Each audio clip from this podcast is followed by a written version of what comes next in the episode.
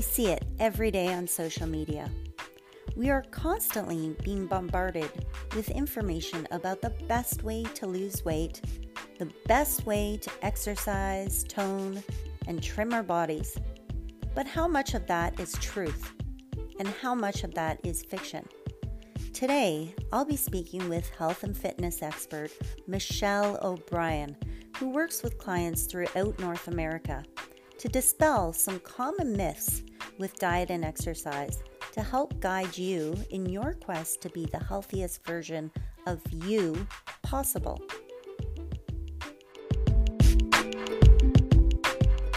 Got with us Michelle O'Brien. Michelle is big in the fitness industry, and we are going to be talking about dispelling common myths with diet and exercise. So, Michelle, thanks so much for joining me today. So, perhaps you could start off by introducing yourself and just letting us know a little bit more about your background.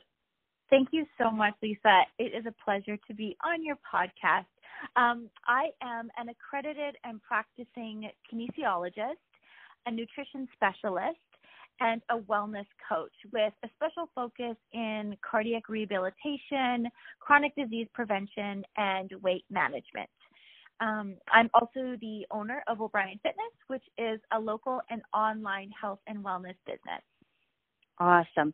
And so, if people are interested in working with you, which I highly mm-hmm. recommend they do, how would they get in contact with you, Michelle? Yes, of course. Um, they can go to my website. It is o'brienfitness.net. That's O B R I E N fitness.net. Or they can reach me through Instagram at o'brien.fitness. Great.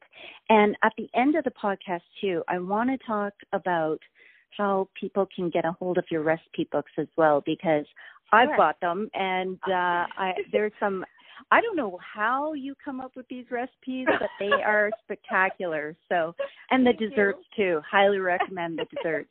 so, thank you. so we'll talk about that at the end. Sure. So, uh, stay tuned for that.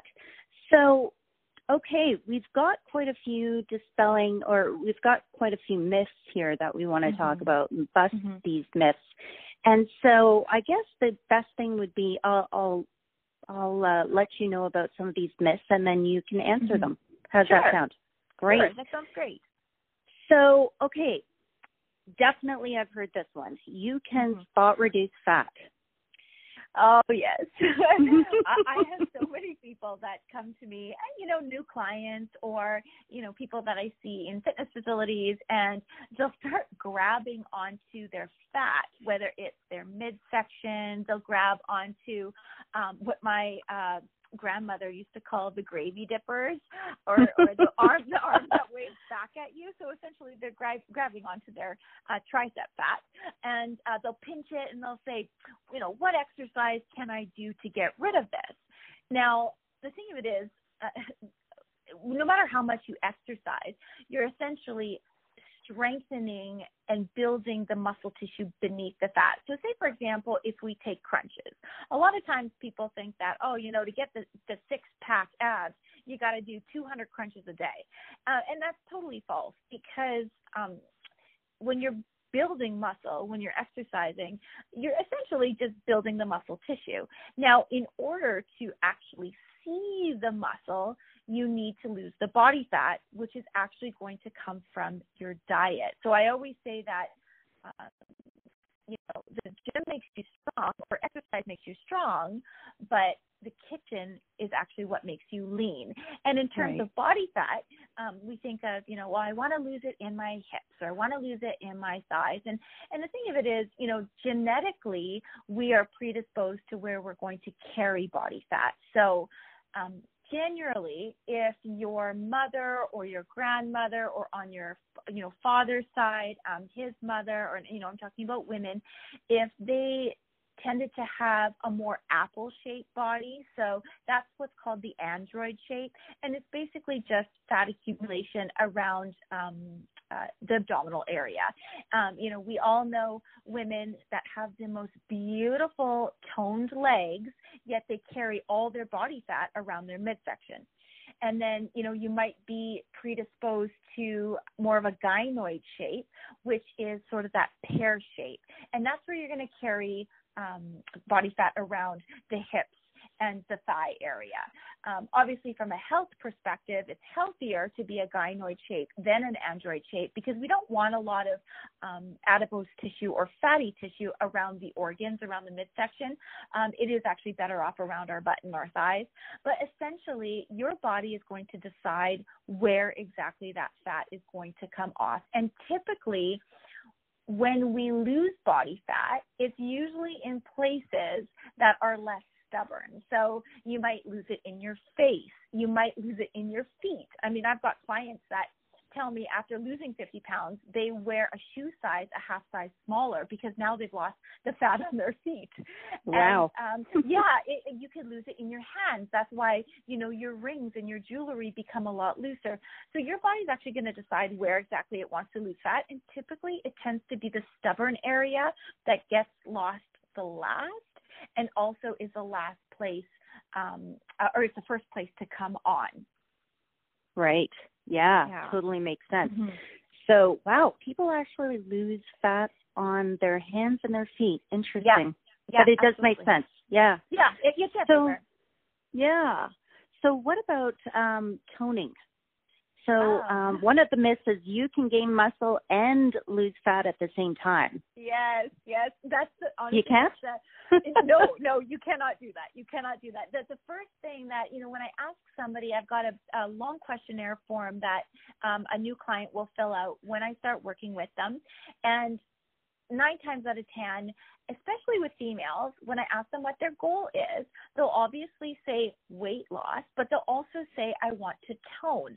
And so when I clarify things with them, I say, okay, so basically you want to gain muscle and lose the fat that's covering it. And they say, exactly. And then mm. I get into the science behind it is that you actually cannot gain muscle and lose body fat at the same time. It's impossible. There is an exception, and I'll get to the exception. However, um, in order to actually gain lean muscle mass, we need to be in a caloric surplus. So we need to be consuming more calories than we're burning. With that, however, also comes a little bit of fat gain. So if you want to, you know, build your glutes, you want to build your shoulders, you want to um, build your quadriceps up, your leg muscles, um, you're going to have to be eating more calories than you actually burn in order to put that muscle on. And obviously, with that is going to come a little bit of fat gain. Now, in sorry, did you want to? Oh yeah, yeah, yeah. I was just going to mm-hmm. mention that it, it, yeah. When you say that, it does make sense because um, if you if you watch bodybuilders, they'll uh-huh. lean out during competition, yes. but in the off season they bulk up, and that's because yes. they're building muscle, right? One hundred percent, one hundred percent, and and so to lose that body fat, you actually have to be in a caloric deficit. So you mm-hmm. have to be consuming less calories than you're burning. At the same time, too, though, a little bit of muscle mass is sacrificed at the same time. So you do lose a little bit of muscle when you lose body fat. But hopefully, if you're working with an educated coach that has a science background, they'll be able to minimize the amount of muscle loss that you will sustain. And Absolutely. really, yeah, and the exception really um, where people can easily gain muscle and lose body fat at the same time is usually people that are very new to exercise, people that have really never lifted weights before, and usually right. it, it, it's it, it doesn't last long, but usually in the first four to six months, they'll see both gains in muscle mass and losses in body fat, but then it will taper. So that is really the only exception. And as coaches, we call that newbie gains. Hmm. Interesting. Mm-hmm. Yeah. Okay. That is very interesting. Okay, so one of the other ones we have here is you have to cut carbs out of your diet to lose oh. fat. Enter the keto diet, right? yes, yes. Uh, well, we have what we need to understand is that our brain actually runs on glucose. Mm-hmm. Carbohydrates, basically carbohydrates in their most simplest form is glucose, is sugar. And glucose is actually our body's most preferred source of energy. Uh, your body prefers carbohydrates over protein and fat for energy any day. In, actually, in actuality, protein does not give you any energy to fuel you for your workouts, to fuel you for your day. Um, you can derive energy from fat, but however, your body does prefer carbohydrates. And I think the misconception out there is that um, you know, you know you eat you eat bread and then you gain weight. You eat pasta and you gain weight. What we have to understand is that we live in a society of portion distortion. And when you go to a restaurant you're served probably about six to eight servings of pasta than you actually need. Um, you know when you look at you know when people eat bread you know they'll they'll overdo it on the amount of bread that they're consuming. They overconsume just carbohydrates in general. And the thing of it is about carbohydrates is that anything in excess of what our body can store as glycogen will be stored as body fat. So there's actually three holding tanks for glycogen. So basically, you know, you eat a, a, a piece of fruit or a chocolate bar. It doesn't matter what it is your body's not going to say, "Oh, thanks, Lisa, for giving me that piece of fruit," or "Oh, gosh, Lisa, you gave me a chocolate bar. I'm going to go all the fat." Right? So mm-hmm. basically, your body identifies it as a carbohydrate. It breaks it down into its its respective subgroups, which fiber is one part of a carbohydrate that your body actually cannot digest. So it passes through your system completely undigested. And then it starts breaking down the saccharides or the monosaccharides or the disaccharides into its most simplest form, which is glucose. After that, your body stores that glucose as glycogen in three places. It goes to your liver, it goes to your muscles, and it goes to body fat. Now, all of us are basically born with a certain size of liver. Like you can't make your liver any larger. And your mm-hmm. liver doesn't can hold gl- uh, glucose or glycogen, but it can't hold a lot of glycogen. And so the next two places it can revert to is muscle tissue and fat. Now, if you're an individual who doesn't do a lot of weight training and doesn't have a lot of muscle mass, there's not a lot of glycogen capacity there. So essentially, the more muscle mass that you carry, the higher your stores for glycogen are. So when those stores are full, so your liver is filled up and your muscle tissue is filled up, your body has no other option than to store it as body fat because we cannot have free floating glucose in our bloodstream. Okay, that's why diabetics really have to manage their carbohydrates uh, with insulin um, or medication because mm. they have to make sure that they're not over consuming it so that they don't have any free floating sugars in their bloodstream. Because we actually we we would die if we had too much in the, the if we had too much sugar or glucose in our bloodstream and it wasn't going anywhere, we would die. So right. it needs it needs to go somewhere. So most of the time, what happens is that people are over consuming carbohydrates or glucose in excess of what their body can store. And so your body just stores it into its fat cells. And the thing about your body is that it loves to store things in fat cells because essentially glucose is just energy. So basically, your body is saying, you know what, I'm just going to stockpile this and store it for later in the event of famine.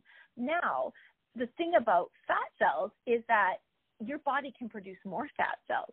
So once those fat cells are all filled up, your body says, okay, well, liver is full and my muscle tissues are full. So I'm just going to make more fat cells because all these other fat bellies are all filled up. So at the end of the day, when people are carrying around excess body fat and blaming like, you know, carbohydrates in general for that reason, it's not eating carbs in general that makes them gain body fat. It's the fact that they're over consuming glucose in excess of what their body can store. Right.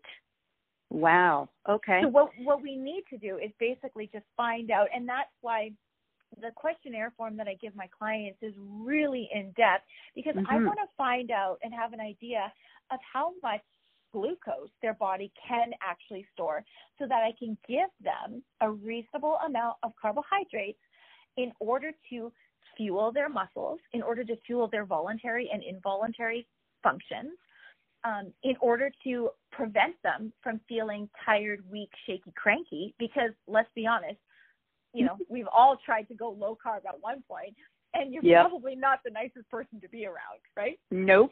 so, so, and, and and and this is just sort of where that balance comes in, is that we need carbohydrates. It's just that we need to understand how much carbohydrates us as individuals need, right. not not us as a whole. You know, comparing athletes to um, a sedentary person that has a sedentary job, that's the reason why athletes carbo load because of the fact that that they will drain all that glycogen out of their muscle tissue so fast just doing endurance training. So they need a higher amount of glucose, right? They need more carbohydrates.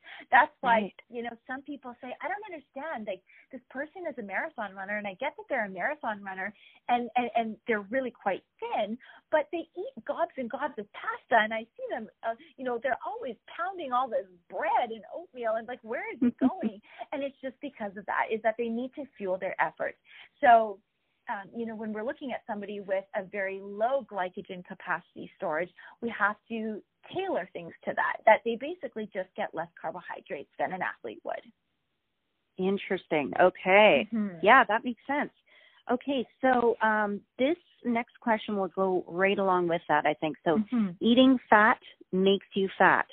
Okay. um, eating fat does not make you fat.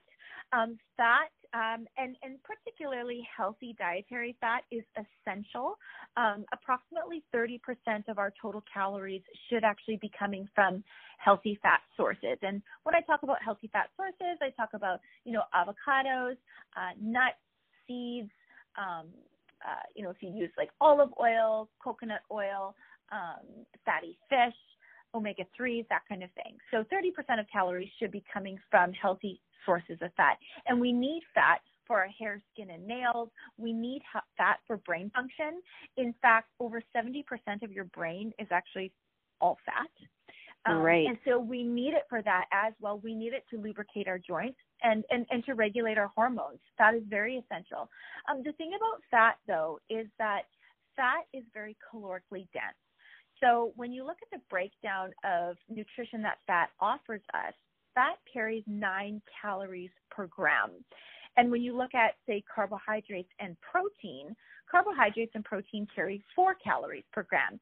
So essentially, fat is over twice as calorically dense as protein and carbohydrates. So we just have to make sure that we're not over consuming it. So, you know, even if I get a client that is a quote unquote clean eater and, mm-hmm. you know, they'll give me their food log over five days and I'll look at it and I'll think, you know, yeah, that that's a lot of clean food. Man, they eat better than I do.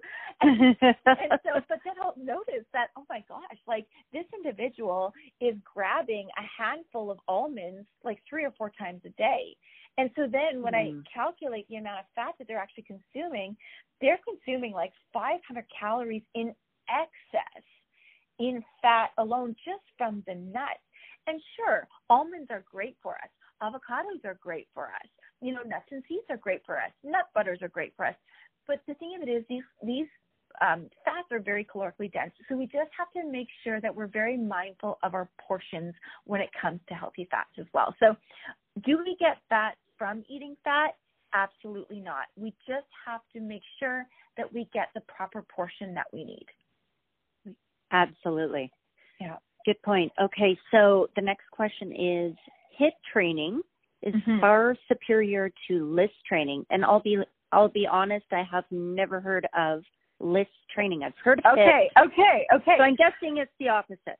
yes, correct, correct so HIIT training stands for high intensity interval training. So, mm-hmm. um, you know, let's say, for example, you look at um, somebody that goes on a treadmill and they sprint as fast as they can for, you know, 10 or 15 seconds, and then they rest. So they might um, just completely stop moving, which I would not recommend. I see this all the time where people just jump off the treadmill and they, you know, they they take their legs to either side of the treadmill and they just let the belt go underneath them. I mean, that's yeah. just a recipe for disaster in terms of injury. Um, nor is it is it good for your um, central nervous system. But anyway, I digress. So it's basically doing, uh, you know, short bouts of really intense uh, movement and then resting and then repeating that rinse and repeat over and over for about 20 minutes, maybe 30 minutes. Usually is about maybe 15 to 20 minutes, um, as opposed to um, uh, LISS training, which is low intensity steady state exercise. So instead, it would be somebody on a treadmill at a steady pace. Maybe they, you know, they're walking at a brisk pace of four to 4.5 miles an hour. They're walking on a flat incline and they're just going for about 45 minutes. Okay. Um, both of those, you know, one of them takes 15 to 20 minutes. The other one takes 40 to 45 minutes.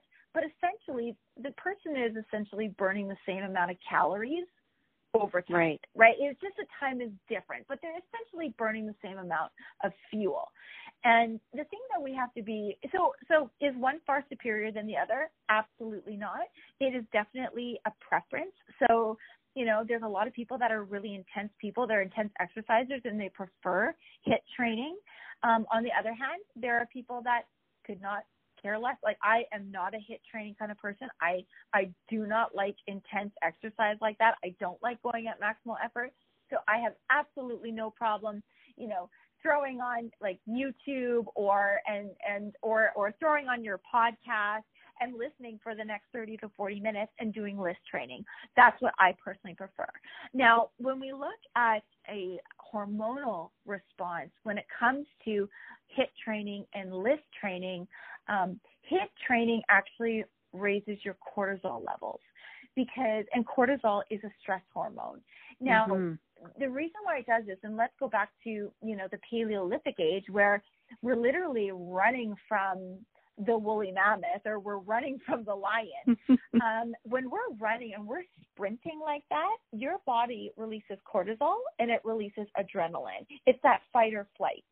And so when we're doing HIIT training, essentially we're recreating that pattern. Now, unfortunately, our body doesn't know the difference between running from a lion or somebody, you know, some wild animal ready to attack them, or being on a on a treadmill in a gym. It just knows um, the intensity at which um, you're exerting effort, and so cortisol levels climb as well as um, obviously adrenaline climbs. And the problem with that is that when done in excess, so if HIIT training is something that somebody is doing all the time, and I know, and I'm not going to name any specific studios out there, but there are kind of those boutique yep. style studios now that mm-hmm. are really all about HIIT training and it's like go hard you know as hard as you can as as fast as you can and you know and if you're not sweating buckets then you're not working hard um, the problem with that is that cortisol levels always remain elevated. So, from a fat loss perspective, your body is not going to give you a positive position or an optimal position to lose body fat because you've put so much stress on it. So, I always recommend to clients that, you know, if you really like HIIT training, maybe just keep it to two times a week and then on the other days do LISS training. You need a combination of the two. Um, is one far superior than the other? Absolutely not. Um, again, like I'm, I, I'm a little bit biased because I do love LISS training. I love going for long walks. I love hiking. That's the way that I get my cardio in.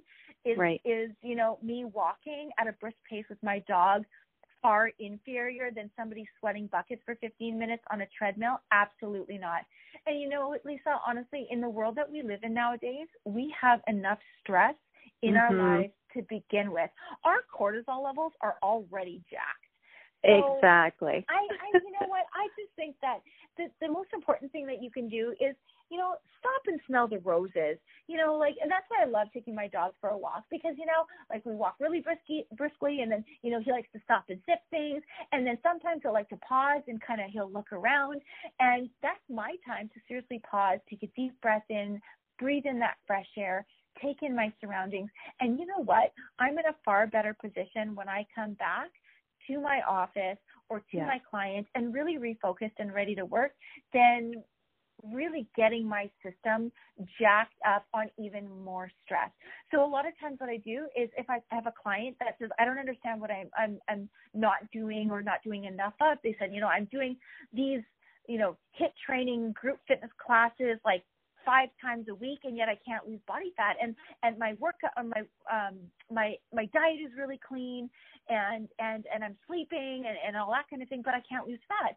Well yeah, mm-hmm. because like you got to slow down. Like maybe let's throw in some meditation. And sometimes actually what I do is I tell them, okay, maximum you're going to do this once per week and we are going to calm you the you know, mm, down. Yep. Yep. you can say that word. yeah, absolutely. Like it's like it's not what you need to be doing more of. It's like, whoa, we got to scale things back a little bit. So um, that's the approach I like to take. I'm not saying that I don't I don't recommend HIIT training. It's not like I don't program for HIIT training, but at the same time, there it's about balance. Right. Absolutely. So I love this message because um, I have had the experience of working with a trainer in the past who told me to go guns blazing like every day for like well it was seven days a week for a number of weeks wow and then wow. it went to to six days a week but i did that for i just knocked myself out for like probably oh. two years and mm. i did lose the weight it plateaued for sure mm-hmm. but mm-hmm. what i found was because my job is quite stressful yeah stress stress in that area and I'm feeling like completely exhausted all the time. Oh. And I'm in my 40s on top of it, mm-hmm. so I'm mm-hmm. feeling things change in terms of energy levels and mm-hmm. hormones mm-hmm. and all of that too. Mm-hmm. I I just couldn't do it and I I hit yeah. a wall and I got burnt out and I know yeah. from talking to my friends that mm-hmm. the same thing are, is happening to them as well. So I'm yeah. really glad we talked about this because I think it would resonate with a lot of people. Absolutely. And you know what? I, I'm not afraid to ask my clients to to get a cortisol um blood work like a cortisol um yeah. panel check. Absolutely. Because yeah. I want to know like I mean, is their cortisol elevated already? And, you know, uh, if it's an individual who says, you know, I'm thinking of joining this you know, group fitness studio that is super high intensity. And I'll say, whoa, whoa, whoa. Okay. Mm-hmm. You know, let's back up the truck here for a second because there's a lot of underlying issues. It's about the whole spectrum. You know, it's, it's a lot of times we just think eat less, move more. When I'm sorry, but if you are stressed to the max with whether it's your job, whether it's raising a young family, whether maybe it's finances, relationships, um, and, then throw mm-hmm. into the mix maybe you're not sleeping well. So, you know, when we're not sleeping well and we're not getting into our REM sleep, well, our cortisol is jacked right? And right. testosterone, it goes down, human growth hormone goes down, recovery suffers.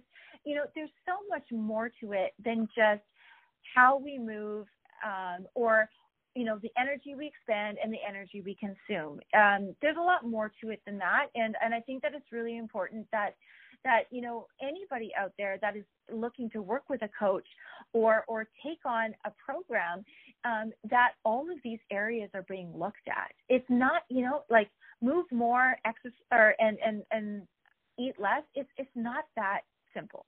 Right. Absolutely. Mm-hmm. great point um, okay, let's cover off on this next one. Intermittent mm-hmm. fasting is the most ah. effective way to burn fat. Love oh, this one. Yes, absolutely. Um, now, you know what? I don't want to throw intermittent fasting under the bus. I mean, I think that, um, you know, uh, and, and basically intermittent fasting, and let's define that. Um, I mean, let's go back to even you know the the caveman age the hunter gatherer age like mm-hmm. our bodies are actually used to fasting for long periods of time and feeding so this isn't anything that our body isn't accustomed to. Um, right. And and and intermittent fasting can be fantastic on your digestion because and I mean there's a certain you know there's probably two or three protocols that that there are to follow and basically what it is is that the premise is that you have an eating window and you have a feeding window. So the most popular ones, uh, which is also known as the Leangains approach, is um, that you fast for 16 hours and you feed for eight hours. So you have an eight hour eating window. and you know some some of them are a uh, are, are more aggressive than that. It's a 20 hour fast and it's a four hour feeding window. I mean, I don't know about you, but to consume all the calories that you need in a day in four hours. Um, and, you know, so there's different approaches that you can take to that. But, you know, at the end of the day, uh, the, the downside that I see, and just coming from a social aspect, is that it's not convenient. You know, like say take for example your line of work, Lisa. If you are on a business trip and you are at a business dinner and maybe you are, um, you know, you're working with a client and you go out to eat and you've decided that you're going to do intermittent fasting. And so you need to, based on your protocol, you need to stop eating at eight o'clock in the evening. Well, your dinner happens to be scheduled for eight o'clock in the evening. Are you going to tell your client, um, uh, I'm sorry, but I follow this thing called intermittent fasting, and yeah, so I'll just sit here I, and drink water. exactly right. I'm just gonna sit here and watch you eat. right? So yeah. really it's not convenient. And and and also I, I think that there's something so important about listening to your own body's hunger and fullness cues. When your body is hungry, when you are getting hunger pains, your body is telling you you need to eat something. And by ignoring your body's natural hunger cues, really throws things off. Mm-hmm. Um, now let's look at you know a fat loss perspective. You know a lot of people say, oh yeah, intermittent fasting. You know I'm going to lose all this body fat because you know I'm only eating in this window. Well, if you have an eight hour eating window, you can still very well overconsume calories in that eight hours, right? Right. And at the end of the day, if your body doesn't care if you feed it all of its calories in one hour or right. spread out over 10 to 12 hours, your body just recognizes the energy or calories that you consumed in a 24 hour period. Right. Absolutely. So even with like, you know, and this kind of kind of kind of goes into, you know, you can't eat past seven o'clock. No eating past eight. Right? Your body's yeah. not gonna say, Oh my God, Lisa, you're feeding me at eight o'clock. Well, I'm just gonna take all this energy and I'm gonna just store it all as fat. Your body your body doesn't do that. Your body just says, Oh, look at this. In a twenty four hour clock, we actually consumed less calories regardless of when you ate. So you consumed maybe the bulk of your calories in the afternoon, evening, but you are still under the total calories of the day that you need to maintain your weight. So guess what? Now you're actually still losing weight. Um, you know, I always say that, you know, everything, everybody is different. Everybody's lifestyles are different. Everybody's schedules are different. And sometimes some people prefer to eat smaller, more frequent meals spread out throughout the day. Other people, based on their schedules or their preference, they prefer to eat larger, less frequent meals. It's, it's all individual. It's basically at the end of the day, what is going to work for you. But in terms of anything being effective for body fat loss, if you are in a caloric deficit, you will lose body fat. If you are over consuming calories, you're going to gain weight. Right. So it's okay. not something magical. and so there really, what about, um, you kind of alluded to this, but if you're mm-hmm. eating, I've also been to see someone who told me to eat every two hours. Like not oh, big wow. portions, yeah, but but smaller portions, mm-hmm. just so mm-hmm. that my blood sugar levels didn't drop. I think was the reasoning mm-hmm. behind it. We're going back like 10 years ago now. But okay, okay, that, yeah. That's essentially the take home message. Yeah. Yeah. I would say that your jaw would get sore more than anything you didn't feel like a massage therapist for TMJ, right? yeah. Well, it was. I I remember thinking, my God, is it time to eat again? like already? How is that possible? You'd probably be like, you know, doing a presentation somewhere, and all of a sudden yeah. be like, whoa, whoa, hang on, hang on, hang on, just gonna yeah. pull out my protein bar, right? Don't mind me. yeah, exactly. Yeah, like I mean, you know, when we're talking, if somebody's telling you to keep your blood sugar stable, then all of a sudden, what I want to know is why do we question your blood sugars? Is there a reason to question your blood sugars? Um, mm-hmm. Um, are you bonking every two hours? And again, that's when I will get my clients to get blood drawn up to see, okay, let's see what your fasting blood sugars are. Let's do an A1C. So let's go over the course of it's basically um, over the course of three months. An A1C will determine basically the average um, uh, fasting blood sugar over that time and what exactly your pancreas is, is doing in terms of releasing insulin. So, you know, I think in, the problem is, I think there's a lot of information out there, whether it is you know, through people's own anecdotal experience or through social media, what we read all the time. But unfortunately, there's a lot of misinformation out there.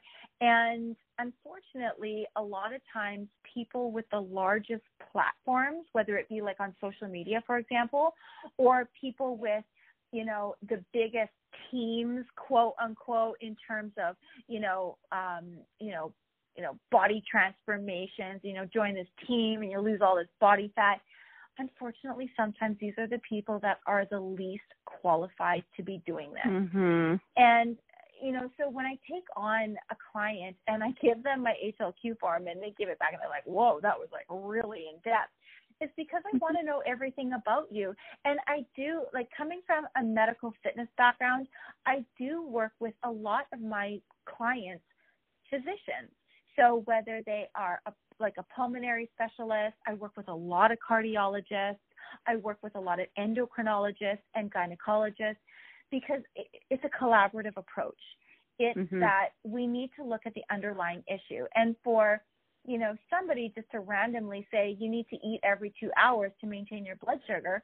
I mean, look at the caveman. Like the caveman fasted and walked for days before right. food, you know, just snacking on some berries. So our, our bodies are naturally designed designed to go for longer periods of time without food. Now, you know, the caveat being that you know, if you go for too long of a period without food, then you might notice a dip in your glycogen stores. You might feel a bit weak, shaky, cranky, like hangry, quote unquote. But at the end of the day, if you know, if you got to eat every two hours, I, you know, there's something more underlying than that, and um, and I want to see more blood work than anything.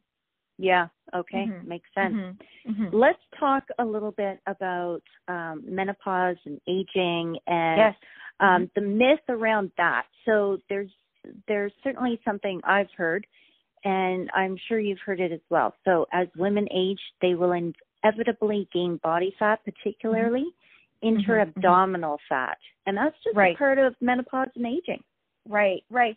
You know what? Um, I, I would definitely say that. I mean, that it is twofold. Is that um, the thing of it is about a lot of the peri and postmenopausal clients that I have in terms of gaining intra-abdominal fat is that these women have had a lifetime of going on crash diets. So mm. whether it is the, you know, I mean, this is like really dating it back and probably dating me, but the cabbage soup diet. There's oh yeah. The, you know, the Scarsdale diet. Um, there's the like the banana diet. Like there's they have had such a history of going into these deficits obviously the diet not working and then them regaining the weight. Now the thing of it is every time we throw our body into a severe caloric deficit, our body says, huh, okay, well, I have two places that I can pull from for glycogen. Okay, so obviously it's not going to pull it from the liver, right? Because your right. liver needs it. So I'm going to pull from either muscle tissue or fat tissue. Okay, so say for example, somebody is used to eating 3,000 calories a day, and that's keeping them in excess weight. So they are, say, 50 pounds overweight because they're consuming on average 3,000 calories a day. Now, their metabolism is able to function and keep them at that 50 pounds of excess, consuming 3,000 calories. Now, all of a sudden, that individual goes on a crash diet of, you know, 800 calories. Now, all of a sudden, the, the metabolism down regulates because it says, whoa, I'm not getting any calories. And gosh, I need to I need to fuel all of my involuntary functions like you know digestion and and um, you know cardiorespiratory and just just all those involuntary functions for your central nervous system. So the body says, okay, well, I'm going to downregulate the metabolism and we're going to kind of not grease to a halt, but really lower to basically function where it's going to try and sustain itself on 800 calories.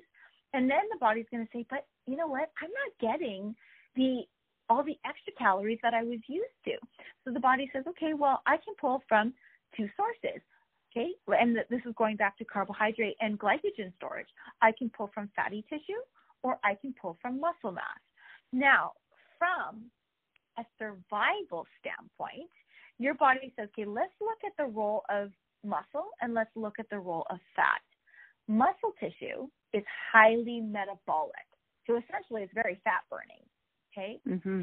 And fat, on the other hand, has many more roles. Fat it regulates your hormones. It keeps you warm. It, it cushions your organs. These are essential functions for human life. Unfortunately, a lot of muscle tissue isn't. So the body says, you know what? I'm just going to pull from muscle tissue. So then when we go on diets all the time, we get muscle degradation or muscle atrophy. So we lose muscle mass. Now, knowing that muscle is a highly metabolic tissue, we're actually down regulating our metabolism even more. So when we find out that this diet doesn't work, we shoot back up to the 3,000 calories that we're accustomed to, and, and, and, and we're ready to binge out on everything because we've been um, depriving ourselves of so much, of so many calories and of all the good things. But unfortunately, the metabolism just can't shoot back up to 3,000 calorie potential.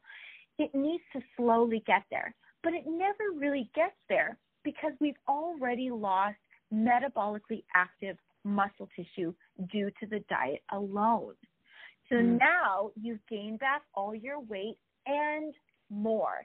And typically, when we gain back body fat, it comes in the form of a triglyceride, which then gets deposited around your midsection. And the reason why is because that's where our organs are. Your body says, right. "Well, I'm not going to go to the feet. Uh, what is that going to do, right? I'm not, right. not going to go to your face. I'm going yeah. right to the abdomen because guess what? My major organs and and and and, and those those mechanisms to keep me alive are located there. So I need right. to protect them. So when I get a client that has had years of dieting and dieting and dieting, guess what? They've been gaining all of this inter-abdominal fat. So there's the history of dieting that we need to look at. So that's definitely an area that I go into to see if, you know, is this a client that's been dieting for years? What have they tried? What was their success rate? And so on. And then I and also, so, yeah. Yeah, no, I was just going to say, so do you find there are specific things that tend to work for um, these types of women? Absolutely. And basically, what it is, it's metabolic recompositioning. So, hmm. what I start with is I take cardiovascular exercise um, down. I don't take it out of the equation, but I definitely minimize it. So, I basically get um, my clients who might be very stressed out at that time. Obviously, we live in a high stress world. So their cardio is walking, and predominantly they need to walk outside, not mm. on a treadmill, schlepping it in the gym. Because I always say, you know, gyms have a very negative energy about them. Majority of the people in that gym actually don't want to be there. And guess what? the first thing people say True. when they leave the gym, this is the best part because I'm done. Right? That's a really negative energy. So yeah. I always say like, God, we gotta get outside. We have to connect with nature. And I mean, I mean, I live in Winnipeg, so it's really cold here. And I always mm-hmm. tell my clients, you know what? There's a lot of really fashionable, high end really warm gear that you can buy that is going to enable you to walk outside when it's minus 30 and you still get that workout in and keep warm. Because the thing of it is, even when it's overcast outside and when we don't see that sun, we still get vitamin D. We still feel that, you know, the, the, um, you know the air blowing past our face we still breathe in that fresh air we feel you know we can hear the crunch of the snow underneath our feet it really evokes all of our senses and it allows us to take those deep breaths and you know i always tell my clients i say i guarantee you you will feel far better if you mm-hmm. get outside and go for a walk and freaking stop and smell the roses than if you got on a treadmill in a gym setting and walked on that treadmill for half an hour. Oh my God, I love that. Yeah, it's so yeah. true. Yeah, so this true. Has to do, it's, it's with our mental health. And again, mm-hmm. our mental health, if we're feeling crappy, then chances are we're not going to make the best you know dietary decisions we might not be you know having our best intentions to look and feel our best at heart you know right. so i i always say that there's um you know in terms of you know the things that we can do i think that's very essential it, and and you know what um i you know i don't want to um you know stereotype you know you know 60 year old women that are 60 year olds now but you know when they were growing up exercise wasn't a huge thing um even, right. women that are 70 like they just they may maybe they grew up on a farm for example and they they got movement in just by working on the farm but to go to a gym and sweat it out it wasn't it wasn't a huge thing so to expect a client who needs to lose weight to all of a sudden go buy a gym membership and feel really vulnerable and insecure about mm-hmm. themselves around people that seem to know what they're doing and and schlep it out on a treadmill or something that feels really unnatural to them. Uh, they they need to just get outside. It, it it's great for you know obviously their own experience and what makes them comfortable and feel comfortable something that they can maintain. And also it drives that mental health yeah. Um, there, there, there's another part that I, I go through um, with my clients in terms of, you know, the, I always call it the stages of life. And, you know, let's look, you know, do we rush to blame menopause right away to see, you know, do I have an underactive thyroid? And, and actually, one of my clients is um, as a, a OBGYN. And so she sends a lot of her clients to me when the client approaches her and says, you know, I, I've got an underactive thyroid, I'm gaining all this body fat, you know, put me on hormones. And so my client will say, okay, whoa, whoa, whoa. Okay, so we're going to do, you know, a blood draw on you and we're going to see exactly, is it your thyroid or not? Do you have an underactive thyroid? Blood work comes back, thyroid is perfectly fine. And so then she sends them to me and then we get the ball rolling from there.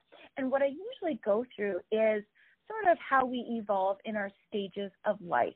So, you know, just think of when you're 20 years old, you know, maybe you are going to university and maybe you're going to university possibly maybe away from home.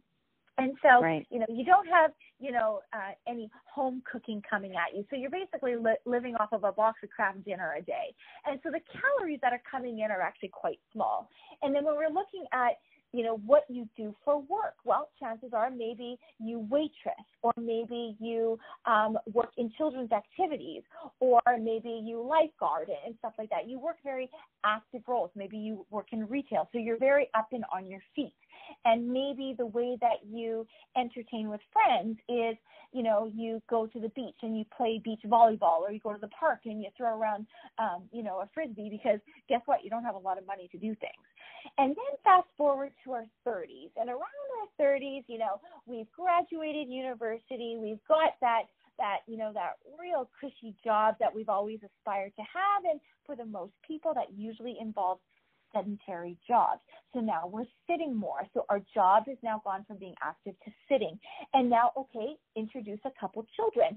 So now you have a couple of kids, and even actually before the kids, now you are playing, you know, um, that um, that honeymoon period with your husband, where or, or partner, where you're matching him bite for bite, plate for plate. Well, guess what? He's six feet tall and like 185 pounds. You're five foot two and like you know, a hundred and whatever pounds, you know, like your calorie needs yeah. a lot different. But I digress, you know, so you so you know the calories coming in are a lot more and your sedentary behavior comes a lot less and then you know then you get pregnant and you know and as a um I, I work with a lot of pregnant women as I am certified to work with um, pre and postnatal women as a trainer and mm-hmm. and I always tell them that you know, prenatal, you only need an excess of 150 calories a day. So that's just maybe like an apple and a piece of cheese. And then, of course, postnatal, it's about 350 calories when they're nursing. So, you know, we have this idea that you're going to be eating for two. And so naturally, we gain more weight than what we are supposed to be gaining during our pregnancy. And so now we've got this excess weight to lose and but by now we're really busy with kids and you know, we're eating off their plates because they've left their food there. We don't want to waste it. And, and you know, now our focus, maybe we exercised before and now our focus has gone from doing our stuff and really pouring into our cup pouring into our children. And so now your focus is totally on them and and your your activities now are sitting behind a car wheel, steering wheel, driving them to their practices and sitting on the bleachers or the bench, cheering them on because that's what parents do. And so now the weight is really starting to slowly creep on and then you know now fast forward to um, that you've worked your your your you know cushy you know aspirated job or aspiring job for 25 years. And and now you are kind of almost getting into that empty nest syndrome where the kids are getting ready to leave. And now you know you have those financial resources to really entertain your friends with fine wines and cheese and and a nice mm-hmm. dinner. Like how many 60 year olds or 50 year olds or even 40 year olds are telling their friends, you know, let's go to the park and throw around the frisbee, right? Right, we right. We just don't do that. we typically entertain with food and alcohol or food and whatever. And so, you know, and then fast forward to a lady that, you know, is peri or postmenopausal or going through menopause, and she looks at herself in the mirror and she's like, whoa, oh, who is this person? And when we look at you know, this is going back to muscle mass. When you look at our age and how our bodies change, after the age of between, everyone is different, between the age of 35 and 40, women will lose half a pound of muscle every single year. So if you take a lady from, you know, we'll say 30 years of age to 60 years of age, so that's 30 years, that is 15 pounds of metabolically active muscle tissue that she has lost if she has not done any weight bearing activity. So let's take, for example, a client of mine who exercise just kind of wasn't in the cards. It's just not something that they did. You know, she's 60 years old now. She definitely has not done any weight loading activity from the age of 30 to 60, let alone ever started in the first place. So now all of a sudden, her storage capacity for glycogen or carbohydrate is lower. Right. right? So yeah. she can't eat the same way that she did when she was eating the box of Kraft dinner when she was 20. She mm-hmm. just does not have that space. So naturally, any carbohydrates in excess of what our body can store will be stored as body fat. So she looks at herself in the mirror and she's like, oh my God, I don't understand what's happened. And naturally, we want to deviate to menopause. Well, it must be menopause. What else could it be? It can't be anything that I've done. And and it and it comes on gradually. So I look right. I like to look at all aspects. I like to make sure that their blood work doesn't actually show an underactive thyroid because then we need to address that. Um, you know, so there's a lot of things that go into play there. You know, what is her history on dieting? Has she been a chronic dieter her entire life? You know, what is her age? What has her activity been? You know, and also let's look at that blood work. So, you know, there's a lot of moving parts to it. Can we say it's just menopause? you know, I like to kind of proceed with caution with that, but I like to look at the whole spectrum and again, right. the underlying issues. Yeah, perfect. Mm-hmm. Mm-hmm. And that's how it should be. Mm-hmm. So, um, we've covered a lot of questions here, mm-hmm. and you've been. I'm looking at it. I'm like, wow. I think I think we've pretty much covered it all. Yeah, yeah. So one of the things I do want to talk about too is um, how do people get a hold of your recipe books? Yes, I don't want to yes. forget about this because I I know I've got two or do you have three or how many do you have? I'm pretty sure I, I have yeah. at least two. I have three of them. I have, Okay. and, and, and make sure that you tell me which one that you don't have because I'll send you a copy of that one as well. Oh, awesome! Yeah. Thank you. I've got, yeah, I've got my um the first one that I did was called Body by O'Brien. Yep. Um, the second one that I did was called The Undomestic Chef. And the reason why I called it The Undomestic Chef was because I am probably the least domestic person that you will ever meet. Oh, really? um, I I would rather use my you know my oven for like storing extra purses and shoes than I would for baking. But you know, at the same time though, I like I really enjoy um finding um and creating or remaking, finding recipes and remaking them so that they are waist friendly with the premise that they have to be high in fiber, high in protein, and lower in fat. Because, I- you know, I, I think that in order to lose, and, and this is what I really firmly believe in, is that in order to lose body fat, if that's your goal, and to look and feel your very best, it should not feel punitive. Because when Mhm. it feels punitive, it's not going to last. Temporary results only lead to temporary changes, and then you're back to square one. So it's really important for me whether I have a client that you know is trying to lose body fat or wants a custom meal plan that their foods taste fantastic. You should always look forward to everything that you eat. So that's sort of the premise behind my book. So the Undomestic Chef is basically on recipes that use minimal ingredients that are really easy to make that taste really great. And then the last one that I did was the holiday recipe ebook. So basically, I took really popular holiday items like, you know, um, stuffing and, you know, uh, desserts with eggnog in them and all the really comfort foods. And I created uh, recipes for that. So um, the holiday one has about 35 to 40 recipes, and the other two have about 70 to 75 different recipes that they can try, and they are, you know, you know, breakfasts and lunches, Yeah. meals, snacks, Everything. desserts, everything, everything. And I do give the macronutrient breakdown and the calorie breakdown of uh, the first two books um, in both the um, the undomesticated chef and the uh, Body by O'Brien. Um, and the other one, um, just know that they are all waist friendly and that they're high in fiber, high in protein. And the, and, and the reason why I took them out is because during the holidays, I don't want clients being really overwhelmed with counting calories.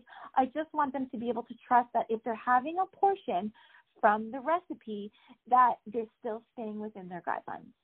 So Nice. in order to access Mhm. that, I have um, they can get it from my website. There is a tab that says shop under o'brienfitness.net and they can purchase it through there or it is also on Instagram. You can just go to my link tree. So there's a link in my profile and it takes you down to a drop menu and it says my store or shop my store and then you just click on that and it'll take you right to all three books. Yes, super easy. That's how Yeah. I purchased it actually through Yeah. Instagram. So great. Yeah. Yeah, there's. I I'm surprised that you say that you're not domesticated because that first book that you came out with, I was like, oh my god, this is so good. She must be a chef. Who knew? right? But you know what I think that it is? Maybe you know what I, I probably it's not it's not that I don't enjoy it because I definitely wouldn't put the recipe books together if I didn't. I think for me it's more so that I'm really against being such a career orientated female and entrepreneur. I do Mhm. not believe that women are the ones that have to be in the kitchen. I am yeah, absolutely. against that. So that's sort of, I think, where that cheeky behavior comes from is that, you know Mhm. what, I will create something when I want to. Yeah, Yeah. absolutely. but don't Hilarious. yeah, exactly. Don't expect it. that's right. That's right. Absolutely. So, um, yeah, I think we covered off on everything, and I really liked your message. It's it's really a lot about balance, and I think Yeah. that's what will resonate with uh, a lot of people who are listening to this podcast because you're not talking about extremes, and I think No, any no. of us who've who've um, gone down the paths of diets in the past have it's always about extremes, right? And I'm all about getting that balance in our lives. So if we can incorporate that with exercise and nutrition and feeding our bodies what it needs, and at the same time, um, mm-hmm. getting to that point where we're super healthy and we look in the mirror and we're happy with what we see, that's where it's at, right? Absolutely. It's always about balance. Bang on. So we will end it at that. Thanks again, Michelle. And so um, again, everyone who wants to check out Michelle and um, the, the different ways that she can help you, please contact her directly through her um, website or go to Instagram. Perfect. That's great. Thanks so much, Michelle. You're most welcome, Lisa. It was honestly